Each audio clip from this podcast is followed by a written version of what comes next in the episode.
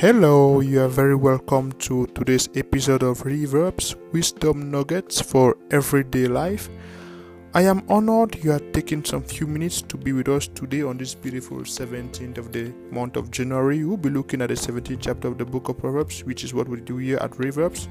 We'll be looking at the 20th verse. From the message translation, verse 20 says, A bad motive can't achieve a good end. Double talk brings you double trouble.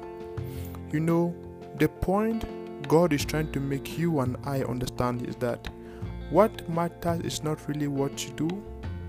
The motive for you doing what you do actually matters even more than what you are doing. The Bible says here a bad motive can't achieve a good end.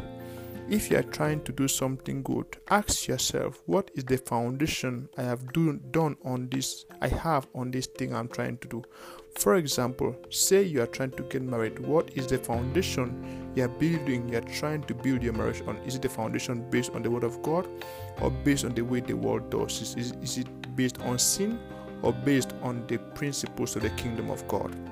The wrong foundation destroys whatever it is you're trying to do. The end of the verse says, Double talk brings you double trouble.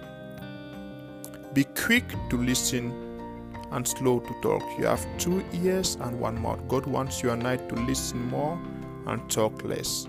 And as we do that, and we make sure our motive is right, we'll be able to succeed. Praise God. Jesus loves you so much and He is coming back very soon. Are you ready for His return? As a child of God, you are blessed going out and blessed going in. Blessed in everything you do. Stay so blessed. Bye bye.